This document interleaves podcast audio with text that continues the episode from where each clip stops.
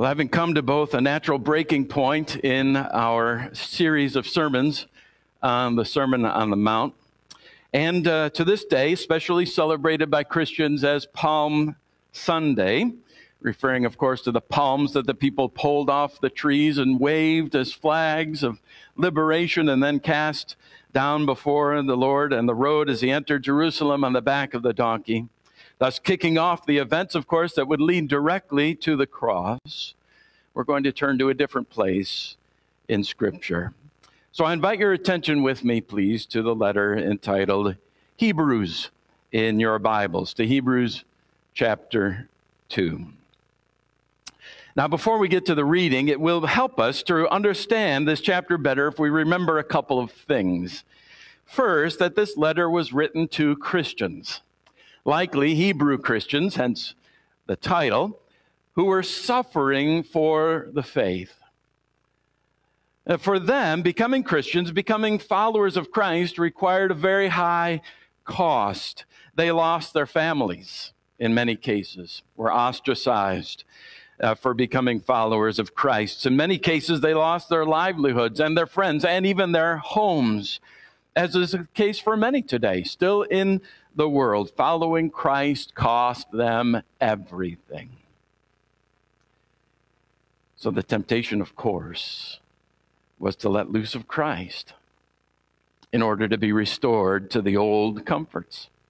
The cost just seemed too high. The sore temptation was to return then to the form of Judaism that they had left, that first century Judaism, which, by the way, and we've often made this point, was not at all biblical Judaism, not true to the scripture, but it was familiar and it was comfortable and it was acceptable to their families and obviously uh, much, much less costly. So these are Christians, relatively new Christians, young Christians in the faith, and the world, their world has been rocked. Everything that seemed secure to them has now been shaken loose.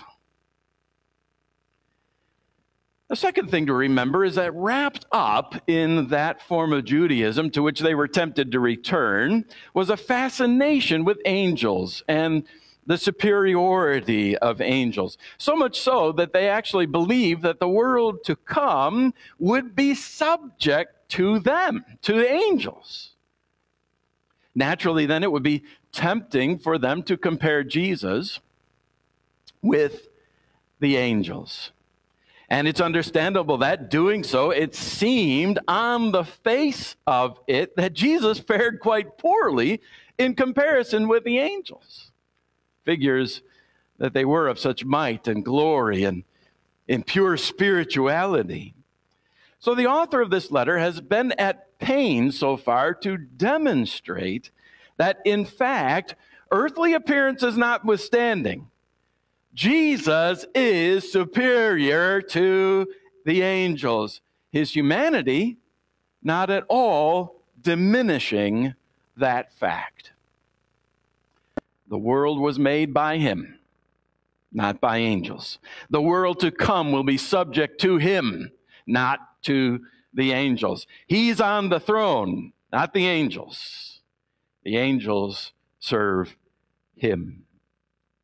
So the author is trying to convince, he's seeking to convince these new and unsteady believers whose lives have been upended by recent events that Jesus, in whom they've placed their trust, is worthy, full worthy of that trust for, for a number of reasons, many reasons, including his superiority to the angels. In other words, because he is king. Of course, the pathway to kingship has been striking and strange, to say the least. We've just been singing about it and, and recalling it to ourselves. And that's the point of this passage that we come to this Palm Sunday morning, Hebrews chapter 2, after we pray. Now, Father, once again we come to you, pleading for you to send your Spirit, that He may illumine our hearts, the same Spirit who inspired this word to begin with, that we may see Jesus in his glory and honor. We pray it in his name. Amen. Hebrews chapter 2, we'll read the 18 verses. Therefore, we must pay much closer attention to what we have heard, lest we drift away from it. For since the message declared by angels proved to be reliable, and every transgression or disobedience received a just retribution, how shall we escape if we neglect such a great salvation? It was declared at first by the Lord, and it was attested to by those who heard, while God also bore witness by signs and wonders and various miracles and by gifts of the Holy Spirit distributed according to his will. For it was not to angels that God subjected the world to come, of which we are speaking. It has been testified somewhere what is man that you are mindful of him? Or the Son of Man that you care for him? You made him for a little while lower than the angels. You have crowned him with glory and honor, putting everything in subjection under his feet. Now, in putting everything in subjection to him, he left nothing outside of his control. At present, we do not yet see everything in subjection to him, but we see him who for a little while was made lower than the angels, namely Jesus, crowned with glory and honor because of the suffering of death, so that by the grace of God he might taste death for everyone. For it was fitting that he, for whom and by whom all things exist, in bringing many sons to glory, should make the founder of their salvation perfect through suffering. For he who sanctifies and those who are sanctified all have one source. That is why he's not ashamed to call them brothers, saying, I will tell of your name to my brothers. In the midst of the congregation, I will sing your praise. And again, I will put my trust in him. And again, behold, I and the children God has given me. Since therefore the children share in flesh and blood, he himself likewise partook of the same things, that through death he might destroy the one who has the power of death, that is, the devil, and deliver all those who through fear of death were subject to lifelong slavery. For surely it is not angels that he helps, but he helps the offspring of Abraham. Therefore, he had to be made like his brothers in every respect, so that he might become a merciful and faithful high priest in the service of God to make propitiation for the sins of the people. For because he himself has suffered when tempted, he is able to help those who are being tempted. It hardly needs saying that this is a Palm Sunday, the likes of which we've never known. Even as we sing and celebrate our King Jesus' entrance into the world, I mean, into Jerusalem to accomplish our salvation there on the cross, remembering the people crying out, Hosanna to the King and worshiping him, our nation has been brought to its knees. And from what heights?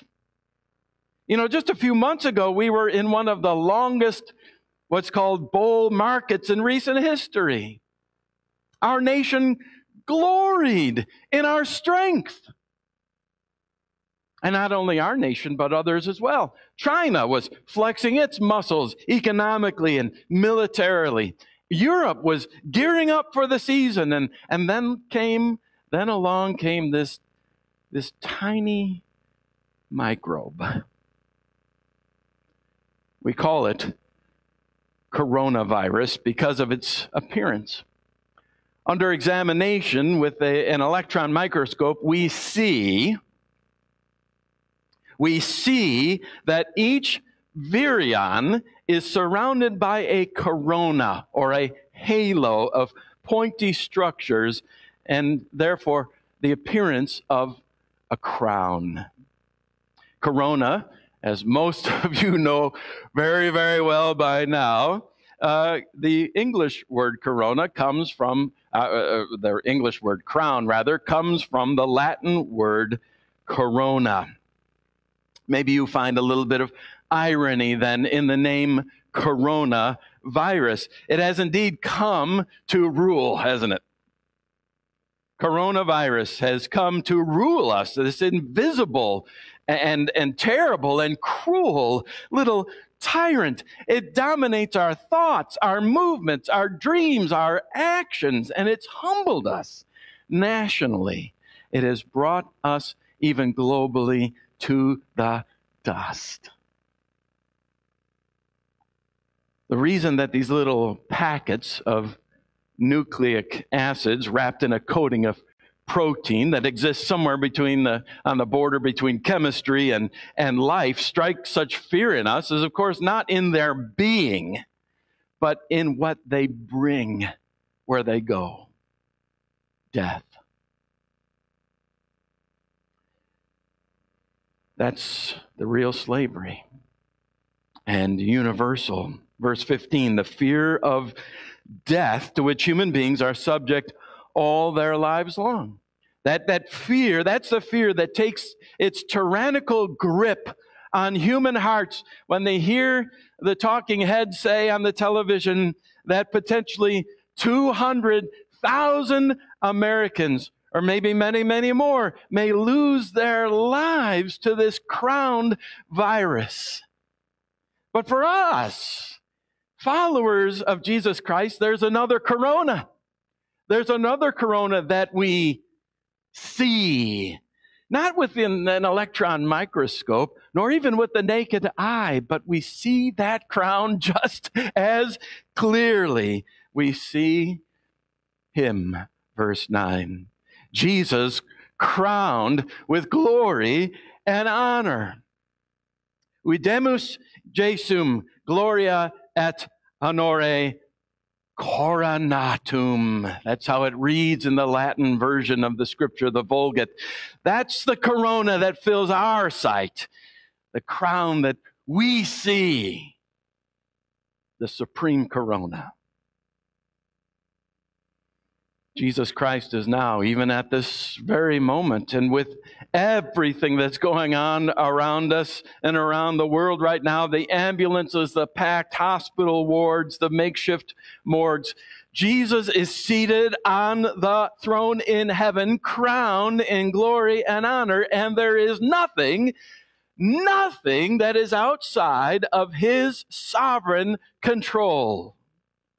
Verse 8 not viruses, not individual virions, not death itself. So, death for us as Christians becomes not something to fear, but a vocation, a calling to follow. That isn't pleasant.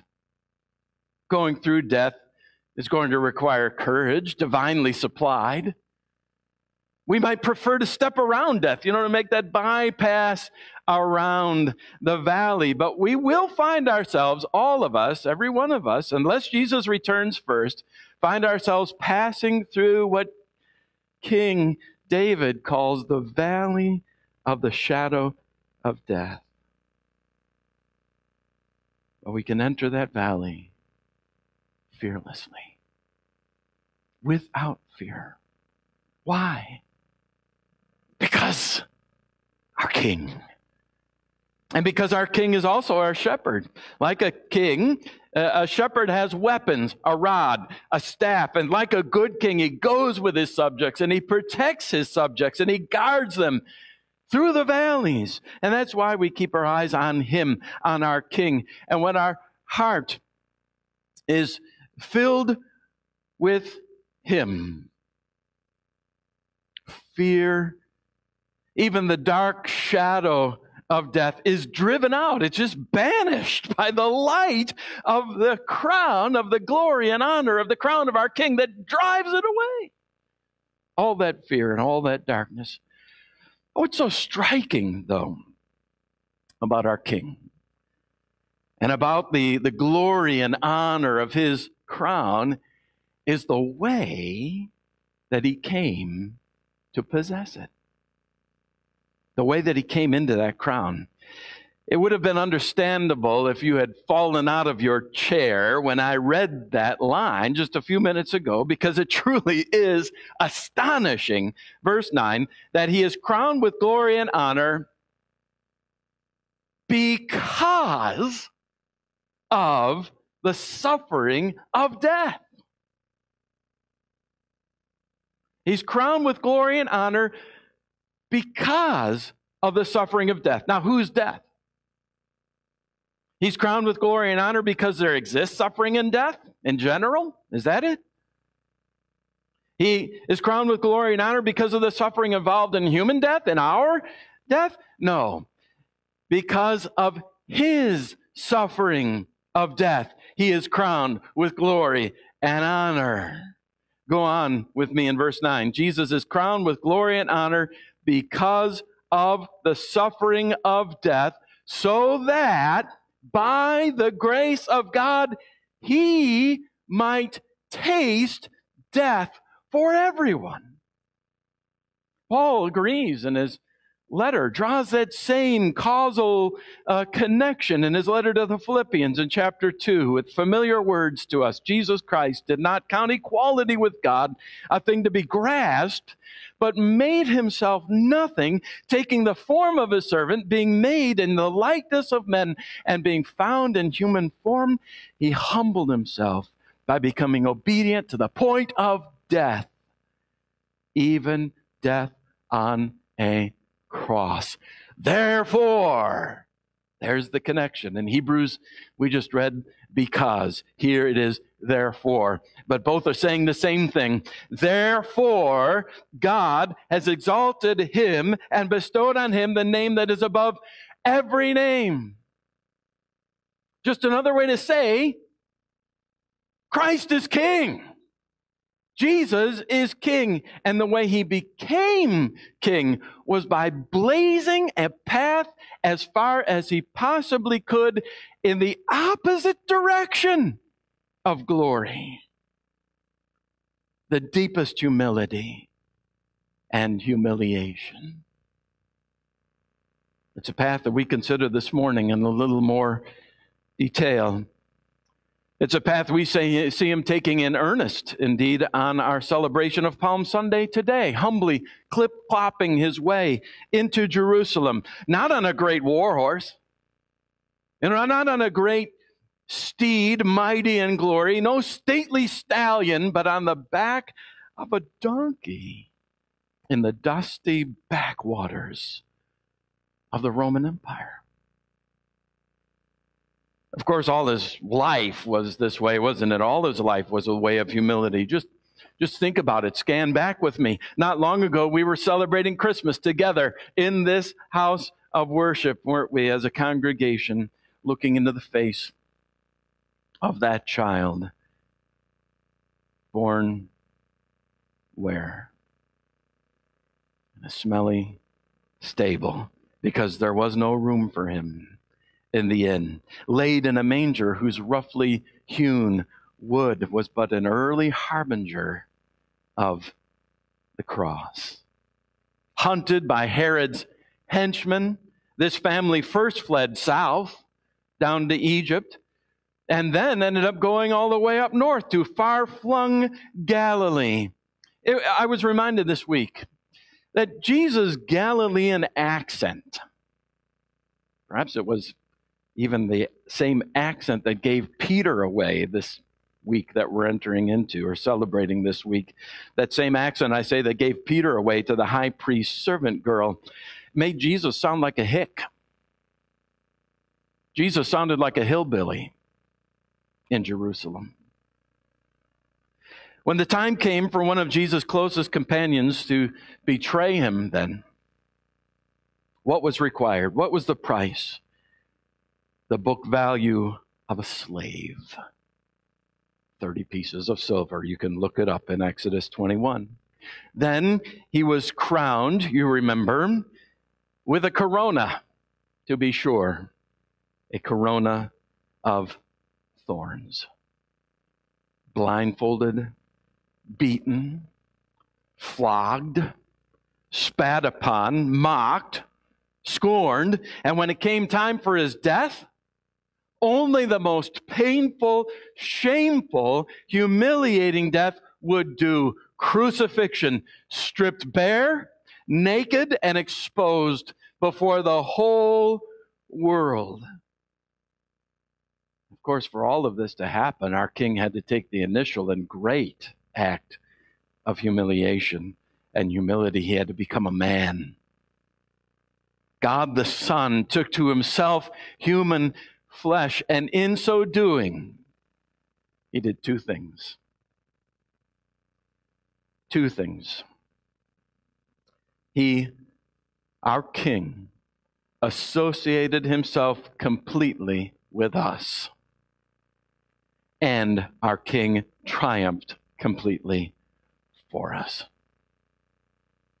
First, consider with me how our King associated himself completely with us as a genuine human being. Three ways in particular in family, in faith, and in frailty. God the Son, first of all, Jesus, made himself part of our family. That's the point of verse 11, isn't it? He who sanctifies and those who are sanctified have one source. That's why he's not ashamed to call us his brothers. That is the Holy One who makes us holy. That's what that means. The sanctified one sanctifying us, the Holy One making us holy, actually became one of us. He became a true and genuine human being. The Son of God came and shared our huma- humanity and our humility, our humiliation. No angel could ever do that or ever did. And this idea that, that he's not ashamed to call us brothers. He's not ashamed to call you and me his brothers. Eyes. Forging this identity with us, he was identifying himself with a totally unworthy people. Second, the Son of God lived by faith. Now, in what I've just said, we have jumped into the deep end of the pool, haven't we? But this is certainly the point of that quotation in verse 13. I will put my trust in him. This is Jesus saying this. Do you understand that Jesus Christ, as a real and genuine human being, as a man, had to live by faith in exactly, precisely the same way that you and I have to live by faith? The same way. Jesus had to believe the same promises, many of which had yet to be fulfilled. He had to trust in God whom he could not see. He had to depend on the help of God that can be only be grasped by faith, just like you, just like me, just exactly the way we do. Dear flock, when you think of Jesus, please remember this. He had no more in his arsenal for living the human life than you do. What Paul said and what you say, Jesus could say and said, The life I live, I live by faith.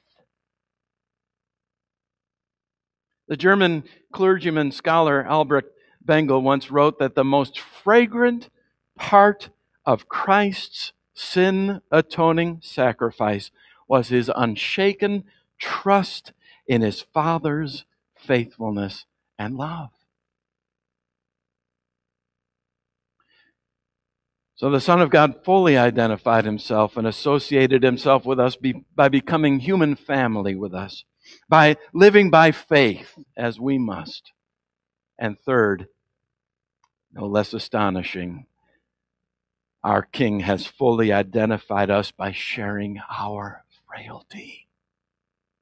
Our frailty. Verse 14 Since the children share in flesh and blood, he himself likewise partook of the same things.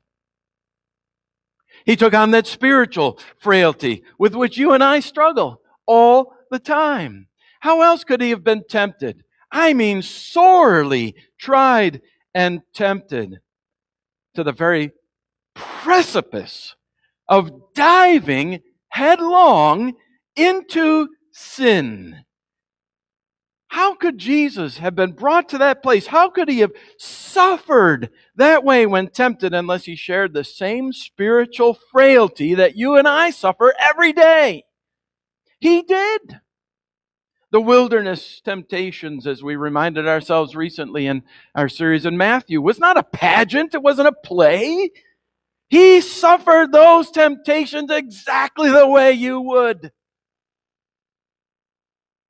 and the way you do. He lived his life, particularly the years of his adulthood and his ministry. Not just the day or two or three or four before the cross, under the crushing weight of his responsibility.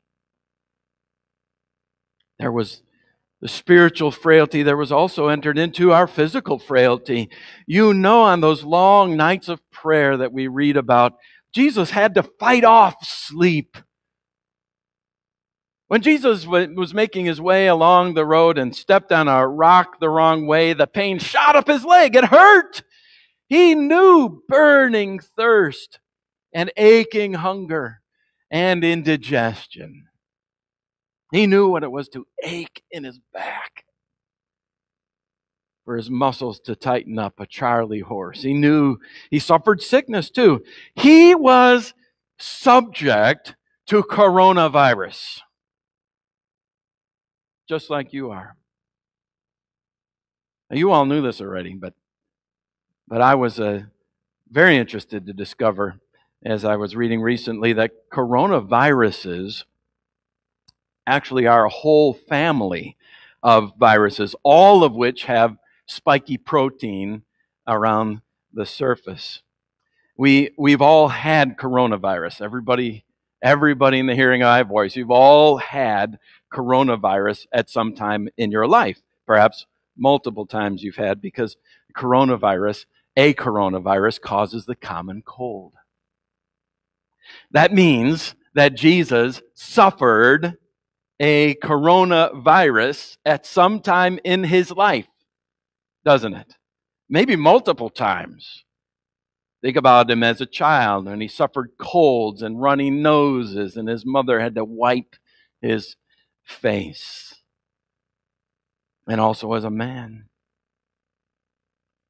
Here's a thought save for the protecting hand of his father, Jesus might himself have been among those who died during his lifetime from contracting one virus or another. Listen to how Samuel Rutherford puts it. He would be of blood to us, not only to come to the sick and to our bedside, but would lie down and be sick. Taking on him sick clay and be in that condition of clay a worm and not a man, that he might pay our debts and, would borrow a man's heart to sigh for us, man's eyes to weep for us, his spouse's body, legs, and arms to be pierced for us, our earth, our breath, our life and soul, that he might breathe out his life for us. a man's tongue and soul to pray for us. Oh, what love! Christ would not entrust our redemption to angels, even to millions of angels, but he would come himself and in person suffer. He would not give a low and base price for us clay. He would buy us with a great ransom so that he might overbuy us. And no one could ever overbid him in the market, in his market for souls. If there had been millions of more believers and many heavens without any new bargain. His blood should have bought them all, and all these many heavens should have smelled of one rose of life. Christ should have been one and the same tree of life in them all. Oh, we underbid. We undervalue that Prince of Love who did overvalue us. We will not sell all we have to buy him. He sold all he had and himself too to buy us. Now, having associated himself completely with us, second, our King triumphed over death completely for us. That's the whole point of, of this, isn't it? Verse 14. Since therefore the children share in flesh and blood, he himself likewise partook of the same things that through death he might destroy the one who has the power of death, that is the devil and deliver all those who through fear of death were subject to lifelong slavery. To use the thoughts of the Prince of the Puritans, John Owen, it was the death of death in the death of Christ. How did he do it? Just this. It's a big word in the Bible propitiation. Verse 17 He made propitiation for the people. It means that He suffered Himself the wrath that was due us, the punishment for our sins. We deserve death, and He suffered it. He underwent all the punishment for our sin in our place. This is what He's told us even this morning he gave his life as a ransom for many to deliver us from death to eternal life. That is why we as Christians, even as death visits and is visiting very near to us, are not subject to the fear. We're just not. We're not afraid of death. For us, the power of death has been destroyed. Because verse 14, he destroyed the one who had the power of death, that is the devil. And we see him now. We see him, my brothers and sisters. We see him today just as vividly as the Roman soldiers saw him with that crown of thorns. As clearly as we've seen that, that crowned virus now in pictures ad nauseum over these past several weeks. We see him now. We see him. We see the crown of honor and glory. How do we see it? We see it by faith.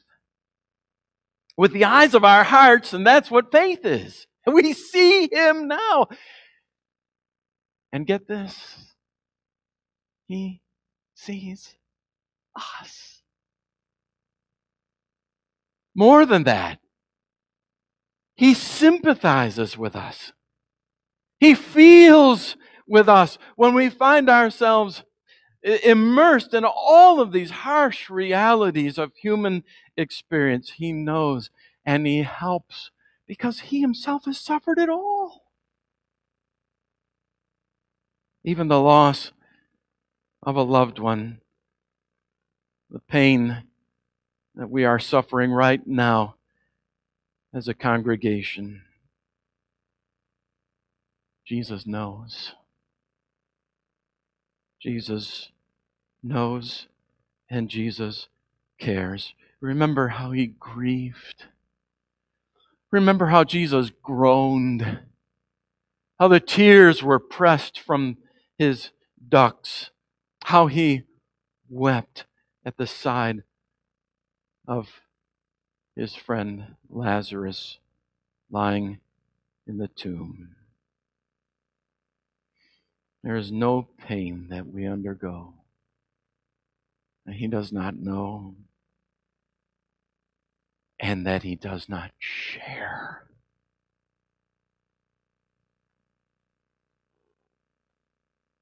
He, verse 16, he helps us. And let me tell you, wonderfully so, it's translated elsewhere in Hebrews this way, but the word here, literally in the Greek, is He takes our hands. He takes our hand. He is holding your hand dear child of God, and He will not let it go.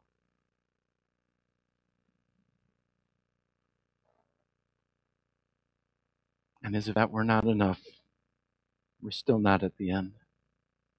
There's another crown. There's another crown for us to consider as we finish, and that is our own. Because Jesus has triumphed over death and the devil, there lies before us after this life, eternal life. What will we be doing then? When all of our weeping and all of our grief and all of our tears and all of our sadness are over, when we ourselves have passed through the valley of the shadow of death, what will we do then when all is said and done, when we are resurrected? and have new bodies? Well, many things, but among them this rule. We will rule. We will reign. A corona, a crown is waiting for you in heaven. Sisters, brothers, you will be crowned. As you by faith see Jesus crowned with glory and honor, even now, looking on him, you discover both the proof and the pledge of yourself someday being crowned with the very same the glory, the honor. He is the ground, He is the guarantee of your glory and your glorification. In Revelation 3, Jesus says this to the saints to. Uh, not to put too fine a point on it, he says to us, the one who conquers, I will grant him to sit with me on my throne, as I also conquered and sat down with my Father on his throne. That's you. That's you, Christian, that he's talking about. You will sit with Jesus on the throne of God who rules over all. And he gets even more specific going back to Revelation 2. The one who conquers and who keeps my works until the end, to him I will give authority over the nations. Paul puts it similarly and, and succinctly this way in his letter to a young pastor named Timothy. If we endure with him, we will also reign with him. Let this sink in dear brothers and sisters, let this sink deep into your hearts. You will wear crowns of honor and glory too. And that forever and ever and ever. Your certain corona because of the supreme corona of Christ. We finish with this, just a paragraph from the late Scottish preacher Alexander Maclaren. Brother, he became like us in our sorrows, that we might become like him in his gladness. Each of us singly was in his mind and in his heart when he bowed himself to the flood of sorrows and yielded his soul to the cross of shame. So let us stretch out our poor hands to him who reaches his tender and omnipotent one across the billows and grasping the hands with the print of the nails, we shall find that we have exchanged portions. And that he who has borne our griefs and carried our sorrows has bestowed upon us his gladness and crowned us with the glory of the blessedness which he had with the Father before the world was. Amen.